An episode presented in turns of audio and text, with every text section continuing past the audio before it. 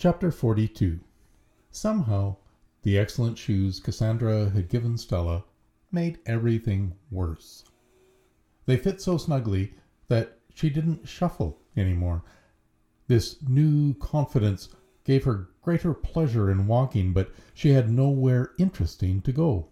More clearly than ever before, Stella saw what she was missing outside.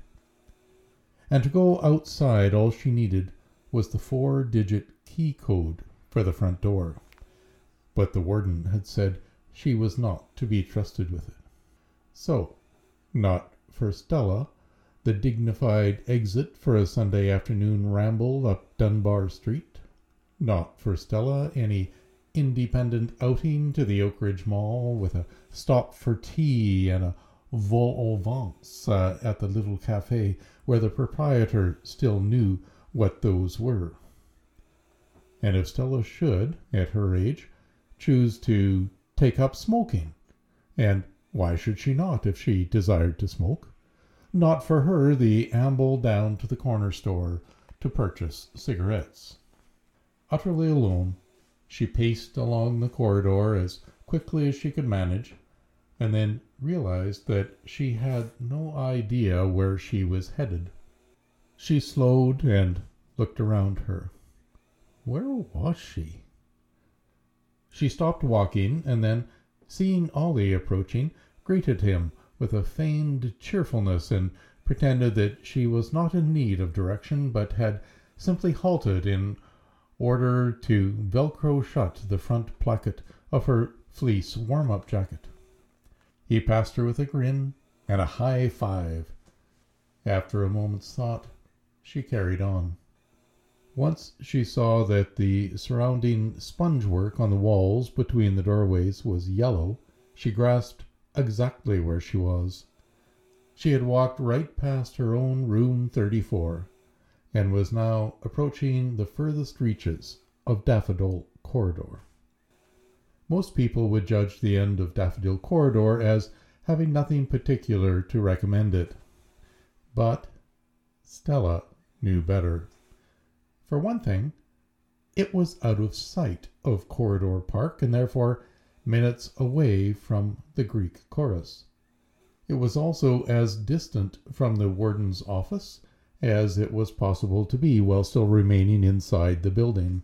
As well, it had hosted a very happy scene that of the pulling of the fire alarm, which had led to her showdown with young Bellamy. Furthermore, this was the door she had stumbled through to the outside a few days earlier, the fire door leading out of the building. The door was wide and painted black, with an exit sign in red above it and across it a big metal push bar. She remembered the effort it had taken to shove that bar all the way down, and the shouldering that had been required to open the door just wide enough to slip through. She wondered whether she was strong enough to open it now without Ollie unlatching it as he had previously done to sneak off for a smoke break. But she didn't want Ollie's help. She wanted to go outside. She didn't want any help from anybody to do so. She didn't need the warden's passcode. She didn't want it. She didn't need the warden's almighty permission.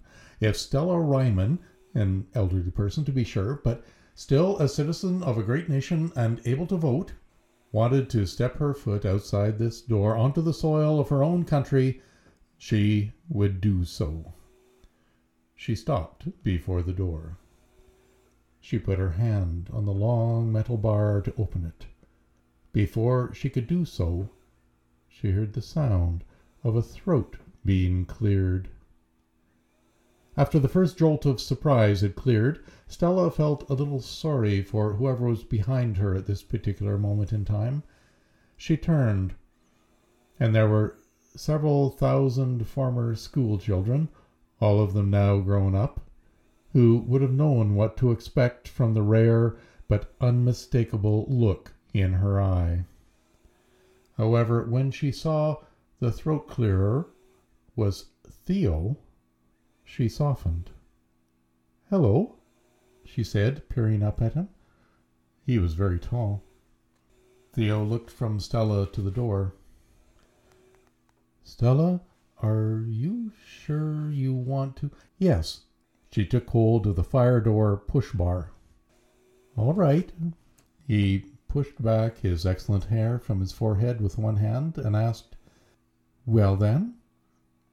Do you dance? Stella frowned. It was a question she had heard often, long ago in her youth, usually at a large round table with a sweet drink before her. Stella had been rather a sensible girl even back then, and the drink would have had nothing stronger in it than a maraschino cherry. She had girl friends among the gin drinkers, but she had been uncomfortable with the giggling and almost studied reeling that went along with it. She was, after all, the daughter of Tanis Maria Seton. But she danced whenever somebody asked her. She was not shy about dancing. It was said in those days that girls, even the gin drinkers, didn't sweat, they glowed. Stella used to dance until she glowed. I do dance, she assured Theo, but not, I'm afraid, without music. She took her hand off the bar. Then push, he suggested. Stella looked carefully at him. His blue eyes were unreadable. She put both hands back on the bar and pushed. No sooner had she done so than a noise like the jangle of a million alarm clocks exploded above and around them. She set off the alarm again. Stella let go the bar and the door clicked shut again, with the two of them still on the inside of it. Deafened by the cacophony, she met Theo's blue gaze. She couldn't hear what he said, but she found she could read the words on his lips. Ah, music. Stella burst out laughing. Feeling giddy as any gin dancing girl, she took his hand in hers and pulled him away along the corridor. The two of them reeled with haste. Just as they reached room 34, the staff room door began to open.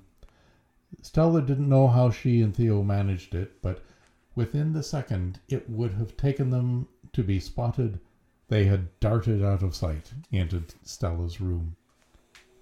Her back against the door, she stood beside Theo, her arms around what felt like a large warm boulder in her belly. She exchanged a look with him that was meant to be aghast, but didn't quite achieve its aim. Theo squeezed her hand. Outside, the alarm's cacophony stopped at last, and there came the sound of running feet in the corridor. On the far side of the room, rain pattered against the window over her bed. Theo opened his mouth as if to speak, but at a rapping at the door he shut it again. Mrs. Ryman, Cheryl called. Everything all right in there? Stella flapped her free hand at Theo, who let go of her and moved along the door far enough that he couldn't easily be seen. She opened the door a couple of inches and peered out at Cheryl through the gap. The care worker's Gioconda smile above her blue teddy bear patterned uniform looked slightly strained. Unexpected loud noises did have that effect on some people, Stella thought with sympathy. Stella asked, What was that terrible ringing? Just the alarm, Mrs. Ryman. Has a robber broken in? As Stella asked her question, she heard a hissing sound beside her. Theo was laughing. Out of Cheryl's sight, she poked Theo's arm. A false alarm, Ollie says, Cheryl sighed. For a minute there I thought we'd all have to go outside into the rain. Lucky we didn't. Stella was forced to give Theo another poke. Is it lunch time yet? Still an hour to go. Shall I come in? No, Stella said more loudly than she'd meant to and then more softly, no, thank you. I'm just listening to some music. Politely, but definitely, she shut the door. She found Theo up against the wall next to her washroom, bent almost double with silent laughter. He looked up, and as she met his eyes, laughter welled up inside her, too. It was a terrible kind of laughter because she was trying so hard to keep silent, but as with childbirth and sneezes, she had no say in stopping it. She staggered away from him, both of them laughing a little louder now, and she fell back onto her bed, rolling sideways to spare her back. She curled up and heard herself gurgle slightly before stopping at last. He quieted as well. Then she met his eye, and they were off again. At last she pulled herself upright to sit on the edge of her bed. She rose and made her way to the door. On tenterhooks she opened it a crack and peeked out into the corridor. All clear, she said. We can go. He nodded. She imagined that they had walked down to Corridor Park together, spinning out the moment as long as they could make it last. But he moved past her through the door, swiftly and silently, in that way of his. He was halfway along Daffodil Corridor before she'd gotten used to his being gone. Shaking her head, she sniffed the air. Macaroni again. This will not stand, Stella Ryman. One of these days the food situation would have to be addressed. She straightened her warm up jacket, then she headed out to see what more she could stir up. Chapter 43 Anyone who has read James Clavell's King Rat knows that great things may be accomplished in small places if one is prepared to take tortuously minuscule steps towards a goal. Inspired by her recollection of this semi autobiographical novel, Stella decided to remove the front door key code from the director's sphere of action and bring it into her own. She broke her project down into workable stages. First step like anybody operating beneath the radar of official power, she had to evaluate the challenge. Stella made her way to Fairmount Manor's front door and laid her hand against the glass. It felt cold against her palm. Outside the door, past her own ghost like reflection, dripping shrubs in pots lined the path that led beneath a sopping awning and out into the great world. On the inside of the door, to the left, and at shoulder height to Stella, there was a keypad like that of a telephone. She ran her fingers over the numbers, the way Junie, when she was little, used to press all the buttons in an elevator before Stella snatched her hand away. Junie, with an expression so sweet and full of joy that the other passengers simply stood stoically while the elevator stopped at every floor. She noted that while elevator buttons lit up, the buttons on the front door keypad did not. Furthermore, Stella had expected them to clatter softly like mahjong tiles. They did not. Each one played a different soft note, and she tapped out a purposeless, buzzy little tune. Tired of this, she pressed her forehead against the glass. She became conscious of a gray feeling, neither unhappy nor happy. A feeling she remembered from childhood when she stood up against the window watching the rain. Because the awning outside sheltered the doorway, she couldn't watch drops of water race each other down the window glass the way she used to, but she could still hear the pop and splash of raindrops as they landed in the plant pots and the puddles in the middle of the passenger drop off driveway. As she contemplated the scene, an unmarked white van pulled into the drop off drive. It waited there, its engine running. The van had no windows, and so was unlikely to be here to collect an elderly relative for an outing. She had not noticed any relatives at all picking up residents today, although later on a deputation to Oakridge Mall was scheduled to view the Easter displays. Not that she would be found dead going on any of Fairmount's little supervised group outings, but this one seemed particularly senseless to her. If she wanted to see a lot of pink and purple and yellow things, all she had to do was visit the dining room and look around at all the fleece warm up jackets. And what a childish, hateful thought that was, especially since her own warm up jacket and trousers today were Pink's next door neighbor, pale green. Toddler's colors.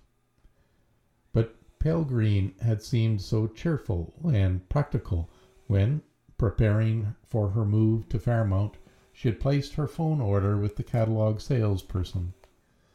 The same woman who had nearly convinced her to brighten up even further with a floral multi print.